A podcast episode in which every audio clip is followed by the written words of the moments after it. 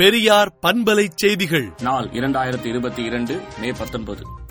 ஒரு மாநில அரசு எடுத்த முடிவை செயல்படுத்துவதுதான் ஆளுநரின் கடமையை தவிர தன்னிச்சையாக செயல்பட ஆளுநருக்கு உரிமை கிடையாது என்றும் ஆளுநர் சட்ட கடமையை செய்ய தவறியதால் அரசமைப்பு சட்டப்படி உச்சநீதிமன்றத்திற்குரிய தனித்த அதிகாரம் அளிக்கும் நூற்று நாற்பத்தி இரண்டு சட்டத்தின்படி பேரறிவாளனை விடுவித்துள்ளது என்றும் சட்டநீதி தவறிய தமிழ்நாடு ஆளுநர் பதவி நீடிப்பதா என்று திராவிடர் கழக தலைவர் ஆசிரியர் கி வீரமணி அறிக்கை விடுத்துள்ளார்.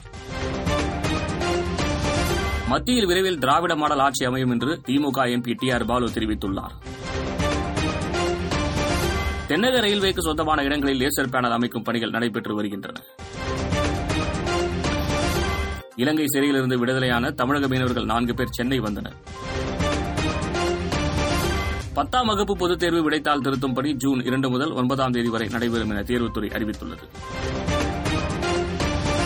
திருவண்ணாமலையில் மறைந்த முன்னாள் முதலமைச்சர் மு. கருணாநிதியின் சிலை அமைக்கும் பணிகளுக்கு இடைக்கால தடை விதித்து சென்னை உயர்நீதிமன்றம் உத்தரவிட்டுள்ளது.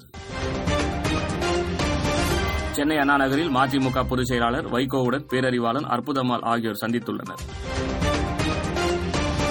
கோவை விமான நிலையத்தை தரம் உயர்த்த ரூபாய் ஆயிரத்து முப்பத்தி இரண்டு கோடி நிதி ஒதுக்கீடு செய்யப்பட்டுள்ளது என முதலமைச்சர் மு. க. ஸ்டாலின் கூறியுள்ளார்.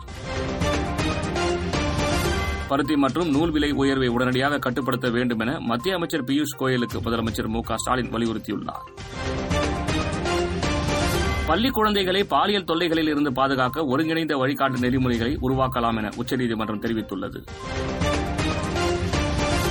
பஞ்சாப் முன்னாள் காங்கிரஸ் தலைவர் நவ்ஜாத் சிங் சித்துவிற்கு ஒரு ஆண்டு சிறை தண்டனை விதித்து உச்சநீதிமன்றம் உத்தரவிட்டுள்ளது. கிழக்கு லடாக்கில் உள்ள சர்ச்சைக்குரிய பான்காங் ஏரி அருகே இரண்டாவது பாலத்தை சீனா கட்டி வருவது செயற்கைக்கோள் புகைப்படம் மூலம் உறுதியாகியுள்ளது. குவாட் உச்சி மாநாட்டிற்காக ஜப்பான் செல்லும் ஜோ பைடன் பிரதமர் மோடியை சந்திக்க உள்ளதாக தகவல் வெளியாகியுள்ளது.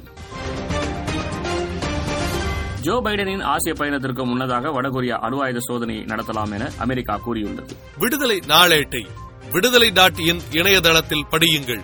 பெரியார் பண்பலை செய்திகளை நாள்தோறும் உங்கள் செல்பேசியிலேயே கேட்பதற்கு எட்டு ஒன்று இரண்டு நான்கு ஒன்று ஐந்து இரண்டு இரண்டு இரண்டு இரண்டு என்ற எண்ணுக்கு பெரியார் எஃப்எம் நியூஸ் என்று வாட்ஸ்அப் மூலம் செய்தி அனுப்புங்கள்.